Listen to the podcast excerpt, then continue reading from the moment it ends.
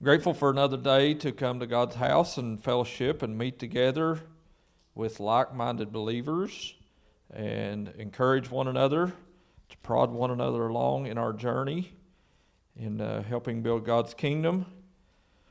We are finished with our extravagant generosity series. Uh, enjoyed digging through some of those uh, Christmas hymns through the past couple of days or weeks, uh, looking into where they come from and learning perspectives and principles we can live by today, even through church hymns. Uh, history is important, and history uh, teaches us uh, things from God if we will learn from them. If not, we are destined and doomed to repeat history over again. And I've already been through that enough. I don't want to go through it again. Amen? Who wants a redo? No, just start over. Don't redo it. Start over. Don't don't uh, take off and try to fix all those things in the past. Uh, go forward. Today we are starting a, just a one-part series for leading into the new year. A message entitled "Envision." Uh, this is for today because this is the last service of 2019. Uh, how many's glad this is over? Amen. 2019 is in the books, and we're going to have a great time at the uh, New Year's party. We always do, and we really want you to come out and enjoy that. And uh, let me beat you at cornhole or something. That'd be fine. Or I can beat you at ping pong. Uh, whatever you want to put your name in the hat for, we'll be sure and take you out. Uh, not really. I mean, I always lose, but I like boasting when I get a chance. Envision. The word envision means to conceive of a possibility, especially in regards to the future, the ability to foresee. So when we say envision, what do you see yourself becoming in 2020? What's a desire you have for 2020, or what's a dream or a goal or something like that? I have another slide I want to put up. Uh, the trouble with not having a goal is that you spend your life running up and down the field and never scoring. So, how many feels like that? Busy, but not successful. Amen? Busy, but not successful. Leslie says all the time that busyness is not successfulness that if we want to be successful, being busy isn't part of that equation because you can be busy as a bee and never really accomplish anything. You can run to and fro and go here and there and never really uh, get anything done. So I would rather be successful than busy. But it seems like the world we're living in that it's easy to be busy. Amen that commitment is hard because we don't know what tomorrow holds or we don't know what we're going to be doing next week and we don't know what we're going to be doing so we won't really commit to anything because we're afraid that if we commit we won't be able to hold up to that commitment because of something else might come up there's plenty of options. How many likes options? Amen? Options are fun. Options are enjoyable. So we need to have commitment in our life in regards to Scripture into regards as far as God's kingdom or His Word. And if I'm talking about envision for you for 2020, I'm talking about let's look into God's Word and let's look into God's plans for our life. What does He have wishes for for us, or what's His desire for us, not our own desire? Because it's easy for us to make a mess out of things and then expect God to fix them. Amen? How many's guilty of that? Getting involved, doing what you want to do, and then when the mess comes and everything, all the dirty business comes along with it, it's like, oh no, now I got to pray. Should have prayed before you did it. Amen? Should have asked before you went. And whenever we ask God, He will not lead us astray. Scripture is very clear that says He will lead and guide us in all truth. That the Holy Spirit will be that voice, that comfort, that uh, guiding principle in our life. So I want us to look in Genesis chapter 11 for a text. Genesis chapter 11, verse 1. We're going to read through verse 9. So Genesis chapter 11 says, And the whole earth was one language and one speech. And it came to pass as they journeyed from the east that they found a plain in the land of Shinar, and they dwelt there. And they said to one another, Go, let us make brick and burn them thoroughly. And they had brick for stone, and slime they had for mortar. Where's Isabella when you need her? They had slime in the Bible. Isn't that amazing? Aren't your parents glad of that? That the Bible talks about slime and letting all your kids mess with that junk? That's the fun part about building slime. I'm a master. Not really. Mine's usually not very good, and I have to steal off some kid because they know how to make it, so I don't get it over my hand. And they said, Go and let us build a city and a tower whose top may reach into heaven, and let us make us a name, lest we should be scattered abroad upon the face of the whole earth. And the Lord came down to see the city and the tower which the children of men builded. I love that. That word don't even sound like it's supposed to be there. Builded.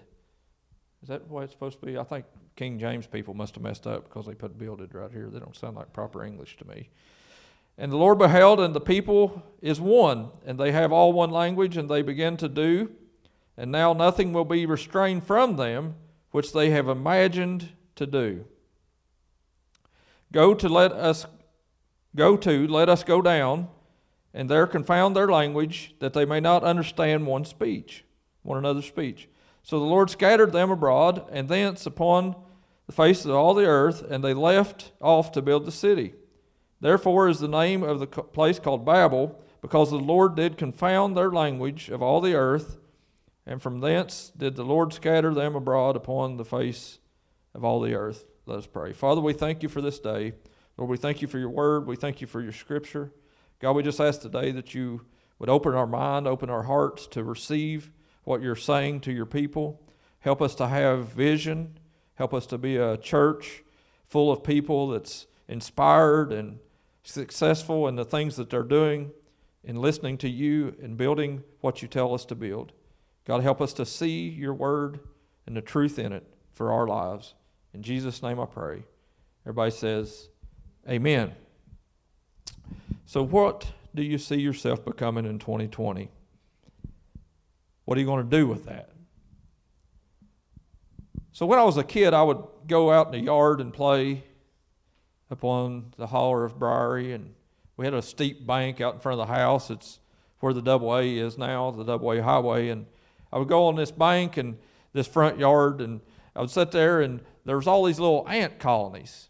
And, you know, you go out there and you sit in the yard and look around, and if you looked at the ground long enough, you'd see little ants moving around. And, and people really don't like ants in their house, but they're cool, pretty cool to have in your yard, right? So some people like ants in their house because your kids drop all them little uh, crumbs everywhere, and the ants get it and gather it up for you, and you don't have to clean. I mean, it's like a God built an automated, what they think they call the vacuum cleaners, rover or whatever they are, the things that Roomba, yeah, they go around and clean by itself. It's like God made them on automatic. They're called ants, but when ants get in people's house, they put out Terro and try to kill them when God's just trying to feed the wildlife. And, and here you are killing God's little people. And but I would go out in the yard as a little kid, and I would I would watch these little ants, you know, and and it, it was kind of I, I had some mean friends. Anybody ever have a mean friend? Have some mean friends, and they would they would take the magnifying light out or glass out, and they would put the sun over top of them and melt them and all that. Jason's smiling and laughing. He must have done that. Uh, he still does it. Okay. Well, I never did do that. I, I was always kind of fond of the little ants and uh, their colonies, and I, I never got an ant farm. We was too poor to have an ant farm. I guess I could have built one, but I didn't. And uh, we just had them out in the yard. We had our ant farms everywhere. They was all over the yard. So I'd go out and watch these little guys, and I would just think in my mind like it was little people, right? I was kind of consider them like a little little tribe or a little club or something like that, and looking down at them and watching them, and and you could take out some snacks or something out there, and maybe eating on a cracker or something with your Vienna sausages and potty meat, and you could go out there and you could take that cracker and eat it, and and you could have a little just a little bitty old piece. I mean, it wouldn't even really matter nothing to us. And you could drop it down kind of out far away from them, and you could watch them. They they'd be out there and they'd be stirring around. And some of the ants is a little bit different looking than the other ones. You know, some of them are like the warrior ants. They're the ones that fight anybody else that comes in. You can watch like another ant will wander out and get to the wrong tribe, and he'll get over here, and then all the little uh, warrior ants will run out there and pounce on him and kill him. And It's like a it's like a battle zone. Just uh, t- when you don't have TV, you got to imagine things. Okay, we didn't have TV growing up, so I had to. This was my uh, enjoyment or entertainment. So I go out there and watch them little ants, and there's difference, and you could tell that some of them are, are like hunter ants. That's pretty cool, like a hunter ant. That's like Aunt Leslie, you know, she's kind of a hunter ant. And if you're talking about people, and and, and take off out through there, and, and whenever you threw this out there, they would eventually get to this little chunk of cracker that you threw down, and it's very small to us, but very big to them. So this little ant, you know, finally he'd wander out and he'd get out there far enough and wander around and hunt enough and spend enough days in the woods that finally, eventually, he's going. Er, everybody's going to run across the cracker every now and then. So, and, and he takes off out there and he, he gets there and he, he finally finds this thing and he looks at it and he don't he looks at it. I, I could imagine him. It's like me looking at this building standing on the outside looking at this building. That's how big it would look to him. And he would look at it and he'd size it up, you know, and they'll wander around it and they'll look all the way around it every side. And then the next thing you know, the little ant, he, he don't scurry back and say, Well, I can't do that. You ever watched ants? What's wrong with you people? Go, go home and watch some ants or something. Huh? Oh, you guys had TVs. You living in a luxury bunch. And this little ant, he, he would grab hold. I don't know if it's a he or she. I don't even know if it's male, female. I don't know nothing about him. But uh, anyway, it's in my story. It's he. Okay, he grabs a hold of this big piece of cracker and he'll take off dragging. I mean, he'll spin his wheels. It's like a, a drag car, you know. And he, his legs are kicking. Got six or seven legs. Wouldn't that be awesome to have six or seven legs and be able to drag something like that? And he's pulling on it and yanking on it and dragging and throwing dirt and, and he's trying to drag it. And eventually, it moves a little bit. Maybe it'll teeter over that way or teeter over this way. And then he starts it moving and he gets it dragging. And next thing you know, all his little friends are around and they're all standing over there and like, Yay, Bob! Woo! Watch Bob work. Is that what they do? No. Ants take off running over there and it's like, hey, Bob, what's going on? No, Jim's here. He grabs a hold of it. So now Jim and Bob's there and they're grabbing and they're both yanking and pulling and, and they're getting it going in one direction and they're heading back towards the colony. Because the whole deal is about dragging this thing back to get it home. And as they're doing this, now all these other ants, and I don't know how they communicate. I don't know if there's like antennas or radars or, you know, like walkie talkies. I don't know how all of it works in their world. I wish I did. If I could hear them, it'd be awesome, their communication. Jim and Bob's probably hollering, Come on, Sally, get over here. And, you know, then Sally comes running and she jumps hold and grabs hold too. And eventually, there's enough ants on this little piece of cracker, and there's so many of them that they apparently they're not very smart kind of kind of like us, really. I mean, I, I, look at them like people. So they're dragging and they're going one direction. Then Aunt Mildred gets on the wrong side. Right, she she's over there, and Jim and Bob and Sally's dragging towards the towards the farm and heading back towards the colony, and, and Aunt Sally's on the other side, and she's dragging the other way. It's like why are we pulling this way? It looks like he'd run over and knock her off of it or something. No, just like, get off. What's wrong with you? You're on the wrong side. We're dragging the building this way. So then all these ants get all the way around the thing, and every one of them's pulling in a different direction. It makes it harder when everybody's pulling in a different direction. And I looked at that and I, I thought about this for this context is when everybody's in the same mindset and the same agenda and the same plan and the same uh, will of God, imagine what the church could do.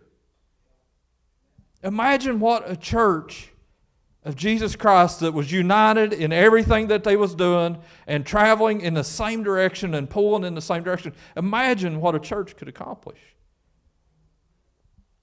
They could pull and go in the same direction rather than everybody pulling their own way or doing their own thing.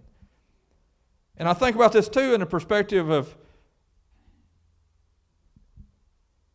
sometimes it feels like in my life I want to do something, I'm wanting to accomplish something. Maybe God's given me a vision or God's given me a dream to do something, and, and it's my piece of cracker, and I'm pulling on it. And then next thing you know is I'm trying to get this thing accomplished or try to get this thing done that somebody else grabs a hold of the other corner and begins to pull me the wrong way.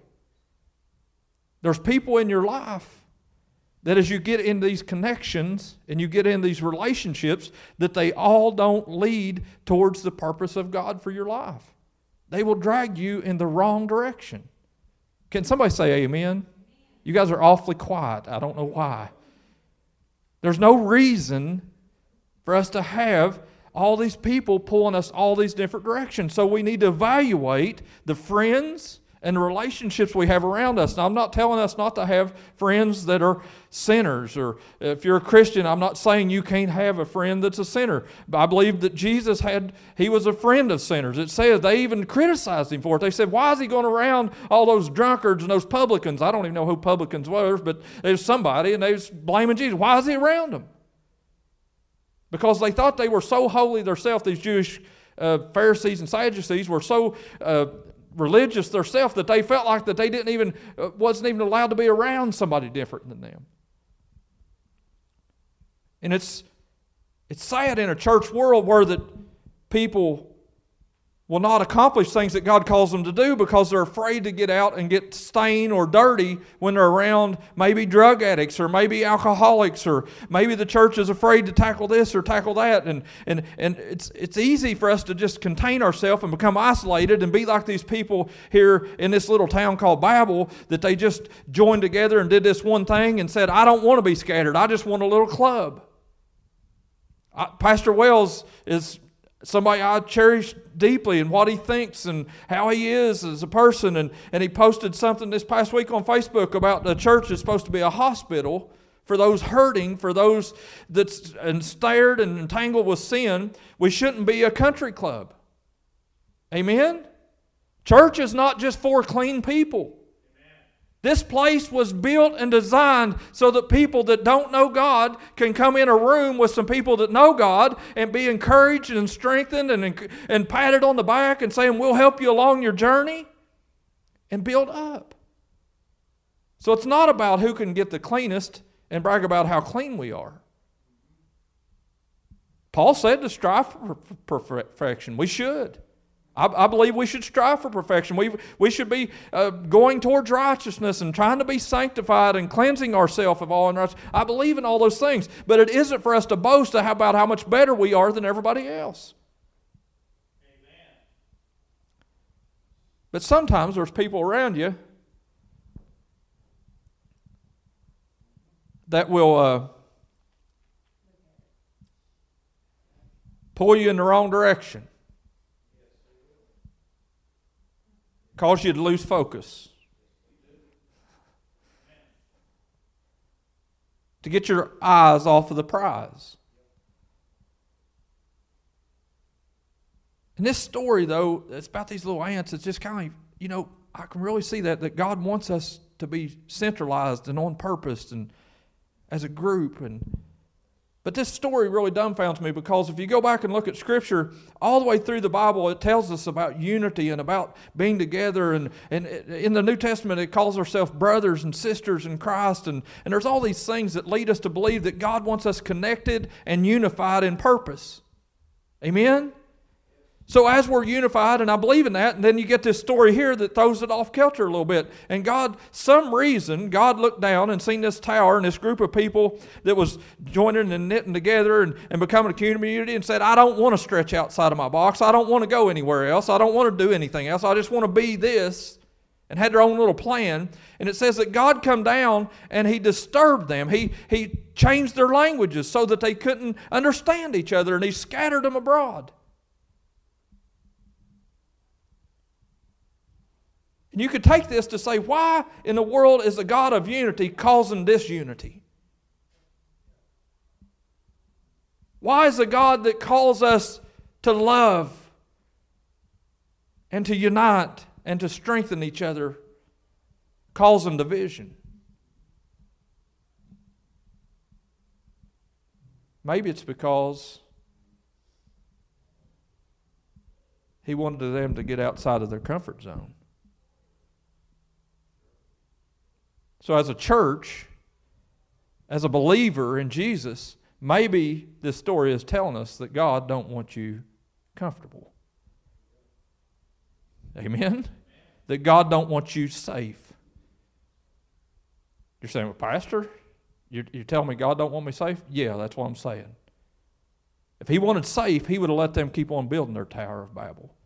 But He dismantled them, He put them out, He scattered them all over the world. Why? Because He made them unsafe. There's something Dusty preached a message here this past year, and he, he talked about connectedness and how we're strengthened in numbers and how that we're to be joined together and join forces and, and encouraging each other and how that there's power. And, and Jesus even said that a, the three stranded cord is not easily broken.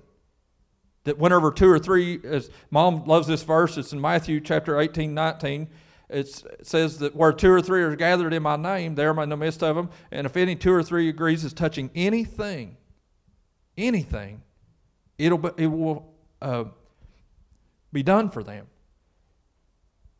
So if we believe and if we connect and if we pray together, so mom prays that all the time. If she's something's going on and she finds out something's happened or this or that's going on, she'll call and say, "Pray and agree with me." And Aunt Mary and Mom, they pray and they agree about stuff and, and anything that happens. If you need somebody to pray for you, and, and Mom will call Betty, Sister Betty Sparks, and, and they'll pray together and they'll agree together as touching anything. So if you have issues or have something you're needing prayer for, you just reach out. And, and, and in today's culture, we can connect so easy. But as that happens, Sometimes when you put your business out there, it's like, oh no, I don't want to call Bonnie and tell her that I'm dealing with this because then she'll call Betty and then Betty will call uh, Joanne and then Joanne will call Rose and then, then the next thing you know, my business is all over the world. And we try to feel safe in keeping it close to home, don't we? Bible says that confession's good for the soul. Amen? But it also says don't cast your pearls before the swine. Be careful who you tell your business to. But you need people praying with you and agreeing with you about some things. So, whenever you call and ask for prayer, you can say, I want you to pray with me about this, but don't tell anybody. Do you have somebody like that in your life that you can call and agree with and, and, and have them to pray with you about some things? Don't do life alone. The church is for us to connect and join together. But yeah, we can be different. So God causes this disunity to happen, but really it's about scattering them out because they were doing something they wanted to do, not something He wanted them to do. So if we're on purpose, on God's will, doing what He's called us to do, do you not think that He will help us and unite us and cause us to be on the same task and all pulling in the same direction? How many would like for this church, the church here at Kentucky Heights and Vanceburg, both campuses, to join together, single mission, single purpose, united, and have a will about us to doing God's work and pulling in the same direction? Accomplishing things He wants us to accomplish and not doing what we want to do. We have to be careful about what we want to build or what we want to happen because it, in the one time King David come to towards the end of his life and he'd been through all these wars and tackled all these other regions and, and he had he had built this great united front in, in Israel and, and he he become the king that loved God's heart and but he, but he had all these battles and but he had these stains on his life too, where that he had killed Uriah and, and, and took his wife and all this different mess on his life. And, and he, he was praying, he wanted to build God a house because God lived in a temple or tabernacle at that time. And he wanted to build one. And God said, No, you're not doing it, David. You're not going to build one because you got blood on your hands. You're a man of war. So God didn't allow David to build it. Have you ever been told no by God? Have you ever prayed for something and really wanted to do something and God just flat, plain out tell you no? That's okay. But because He tells you no doesn't mean it's no for everybody. So God told David, No, you're not going to build it. You're not going to do it. But guess what? I'll let your son do it. So David, in hearing this, guess what he could have done? He could have sat back and said, Well, God, you're just picking on me. I can't believe you won't let me build it. I want to build it. I wanted to do it, and this is my plan, and, I wanted to do it this way. And God said, No, your boy's going to do it. But God, David didn't do that. David goes into this mindset and he says, I don't want to tear down what God wants to build someday. So he goes ahead and prepares.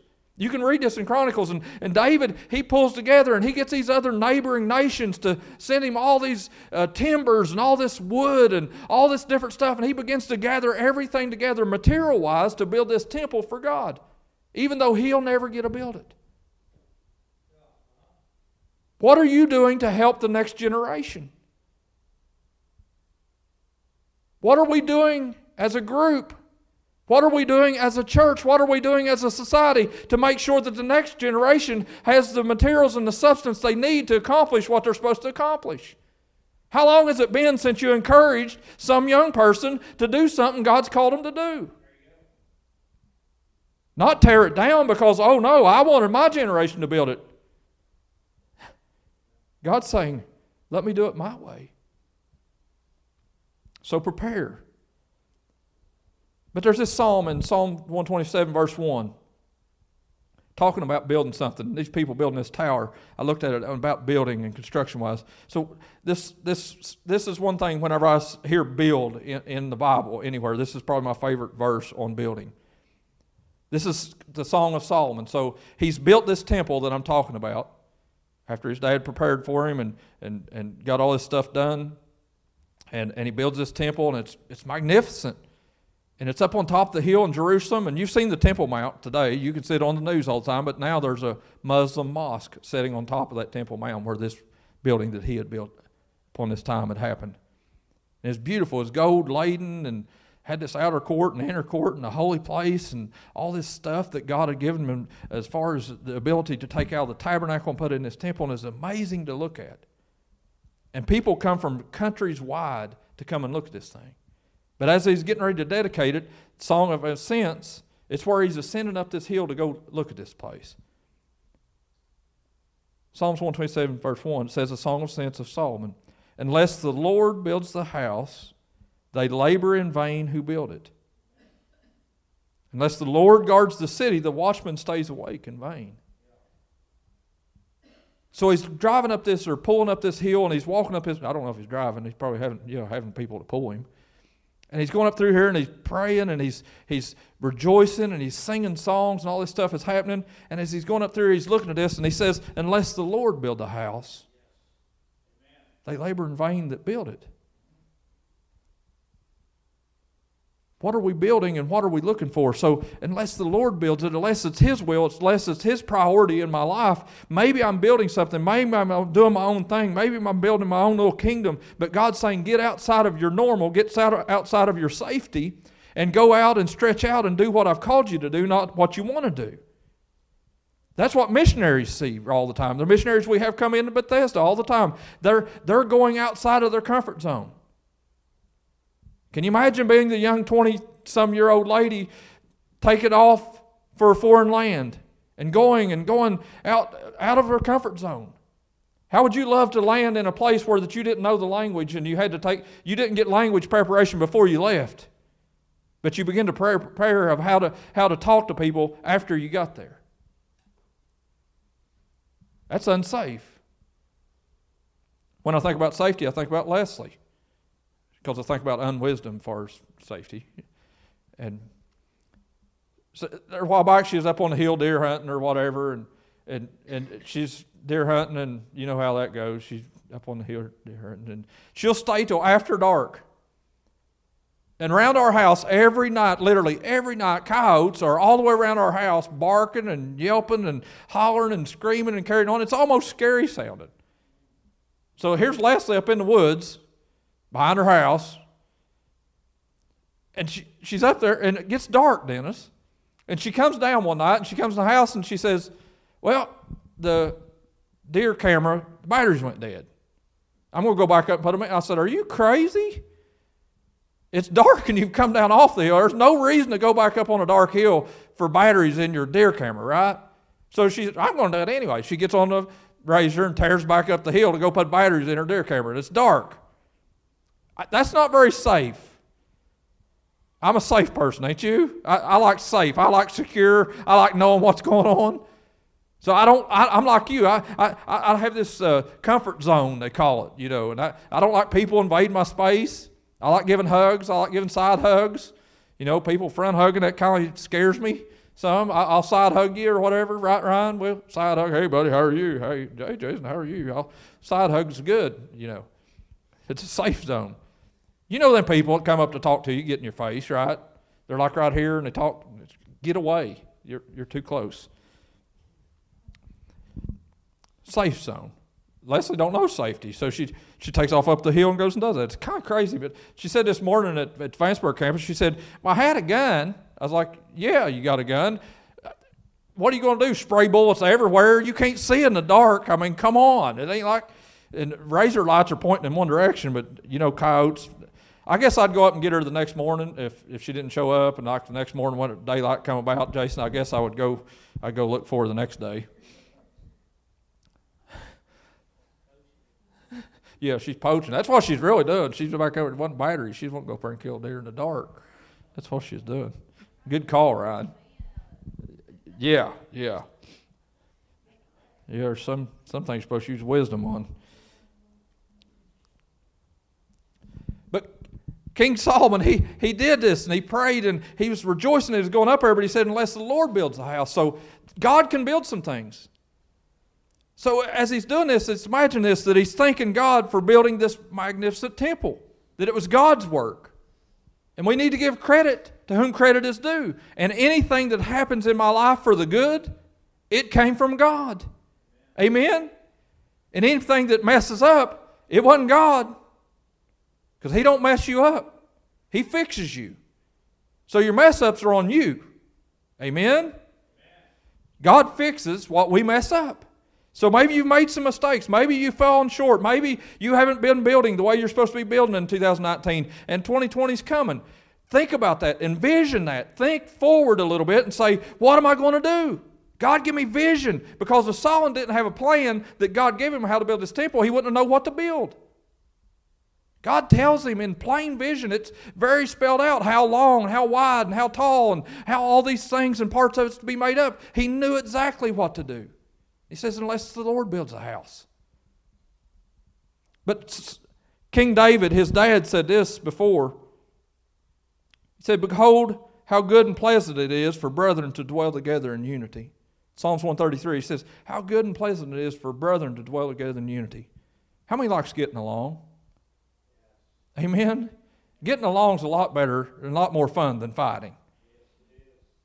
Maybe you like fighting. I don't like fighting. I don't like arguing. I don't like turmoil. I don't like strife. I don't like division. I don't like dissension. I don't like any of those. I like just getting along. Let's, let's just have some peace and quiet. Amen? So 2020, how about that? That we all prepare and plan for that and say, God wants us to dwell together in unity. He wants us to build what He wants us to build. He wants us to stay on purpose. He don't want us pulling in each other's direction. So is it that God hates buildings? Is it that God hates people being in unity? I don't think so. Is it that God's against towers? I don't think so. Luke 14, Jesus is telling a story. he tells these people that's asking him some questions, Luke chapter 14, verse 28. For which of you, intending to build a tower, sitteth down first and counteth the, the cost, whether he has sufficient to finish it or not? lest happily after he hath laid the foundation is not able to finish it, and behold, it begins to mock him, saying, This man began to build and was not able to finish.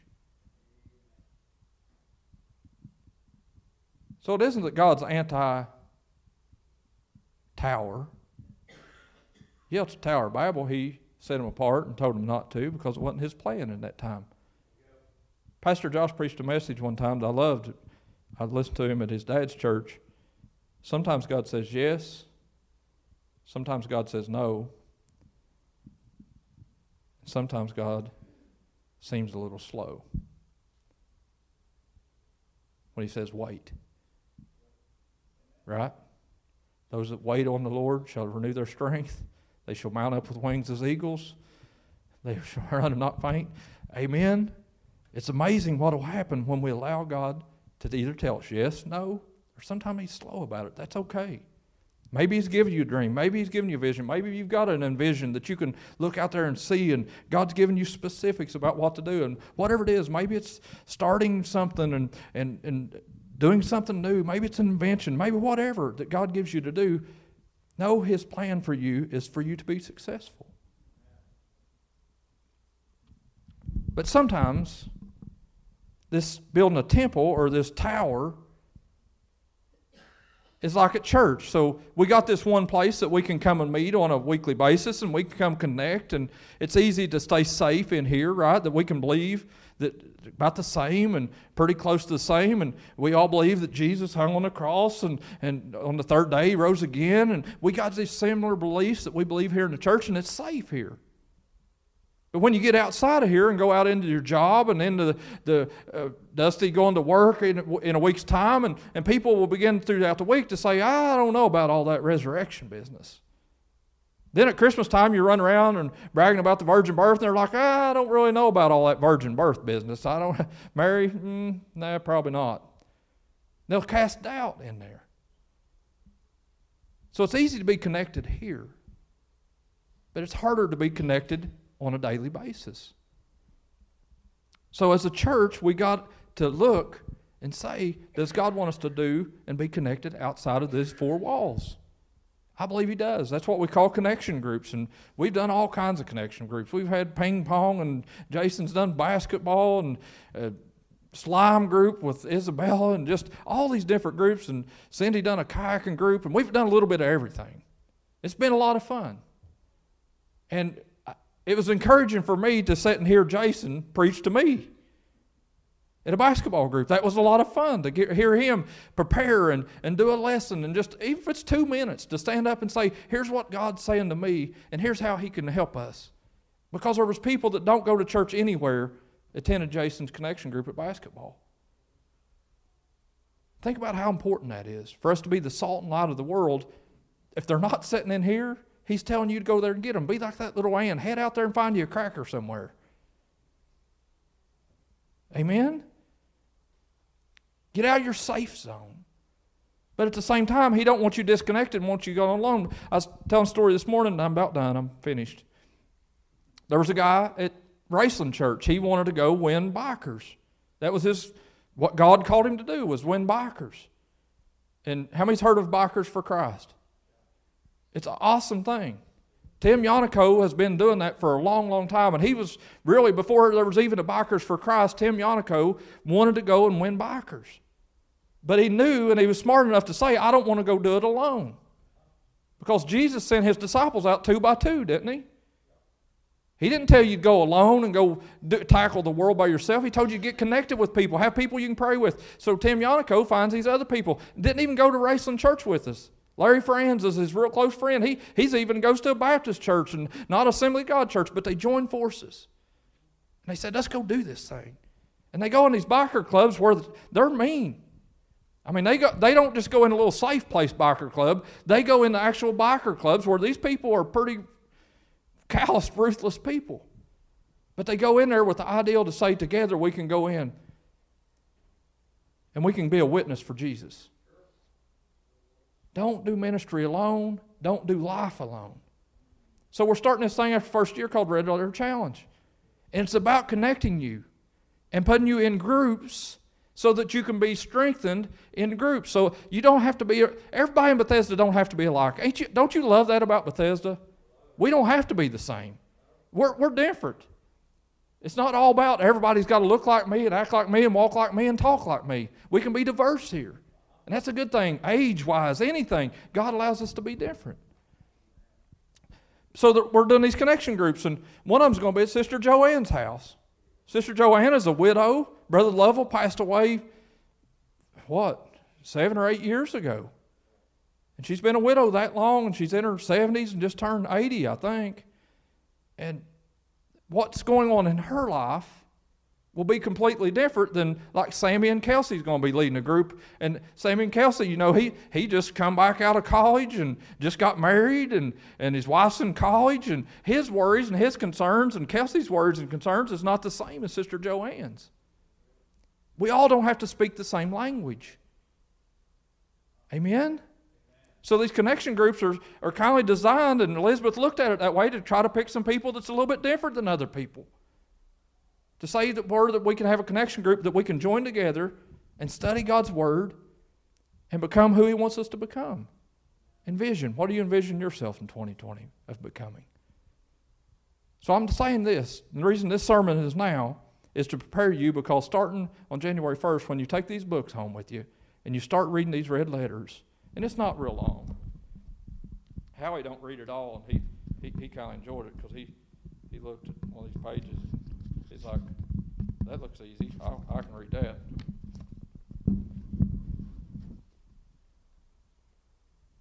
So that, there's not a whole lot to it. One, one day reading, just a little bit of reading, but it puts you on purpose. And it puts us all dragging in the same direction.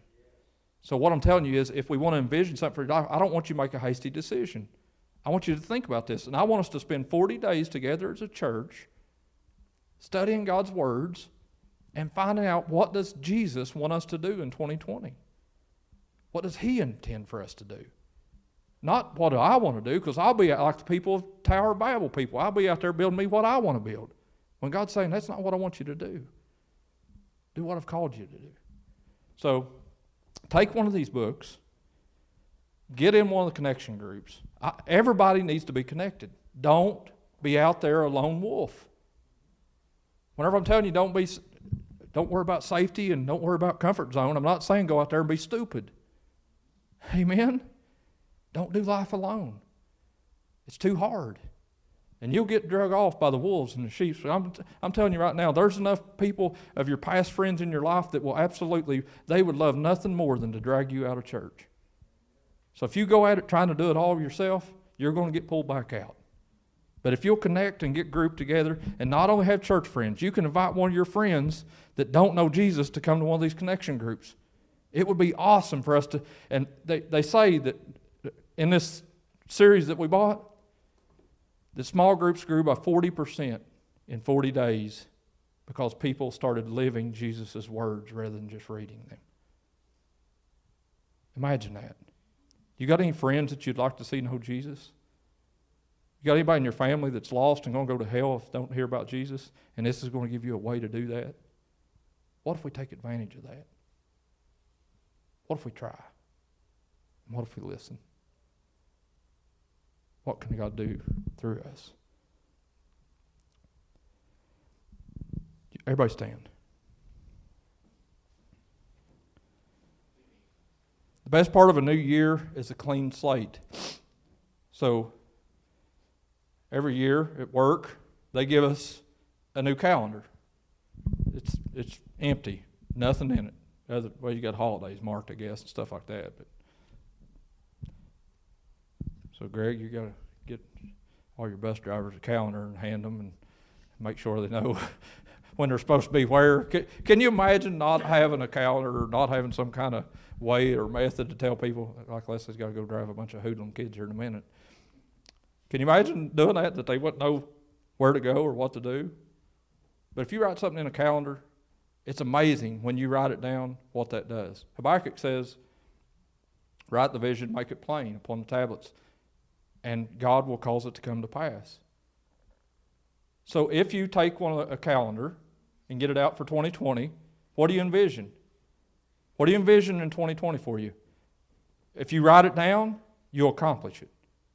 If you don't, you won't.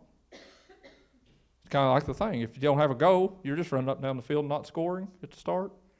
This is a way for you to become successful or more intentional about God's thing in your life. So if you look at that calendar back there that says Sister Joanne's and that's a club you would like to go to, you don't have to be old to go to that club. There can be young people to go to that club. If you like Sister Joanne and you'd like to go down and encourage her or strengthen her, it'd be a good one to go to.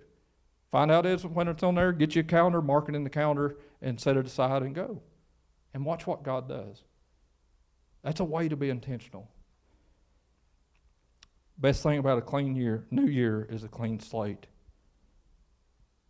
No agendas, no plans, no goals. And God's saying, here's your chance to do better this year than last year. Everybody bow your head and close your eyes.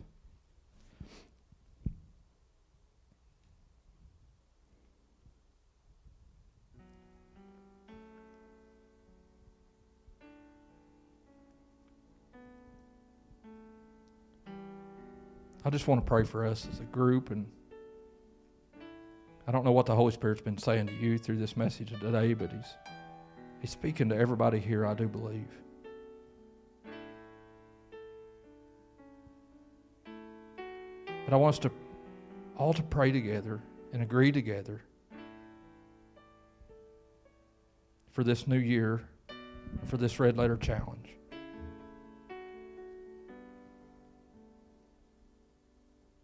Father, I come to you in Jesus' name. And I ask you to send your Holy Spirit to nudge us along our path.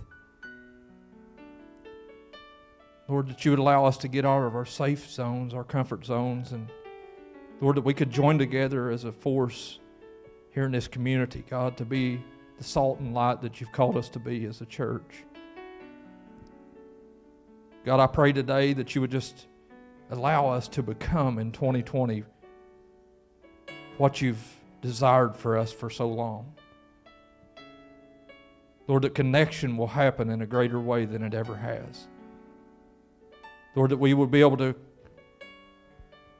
see those friends and family and loved ones that don't know you come to know you. God, I pray for people that's never attended a connection group to that you would strengthen them, God, and encourage them to step outside of their comfort zone and reach out and do something different and begin to connect with somebody. God, for those that don't have a prayer partner that's never asked anyone to pray for them because they're embarrassed or ashamed, God, I pray today that you would begin to connect. Through this red letter challenge, us together, God, that we could become prayer warriors for each other. And Lord, that we as a church would be the church you've intended us to be. And Lord, that we would be challenged during this session of the first 40 days in 2020. And God, that you could give us clear direction, that you could give us clear vision, and we could be on mission for you. Encourage every person in this room. Let them walk out today knowing that you'll go with us, that you'll never leave us nor forsake us, but you'll go with us even to the end of the age. And that you'll comfort us and guide us and lead us in all truth. God, I pray all these things in Jesus' name. And everybody says, Amen.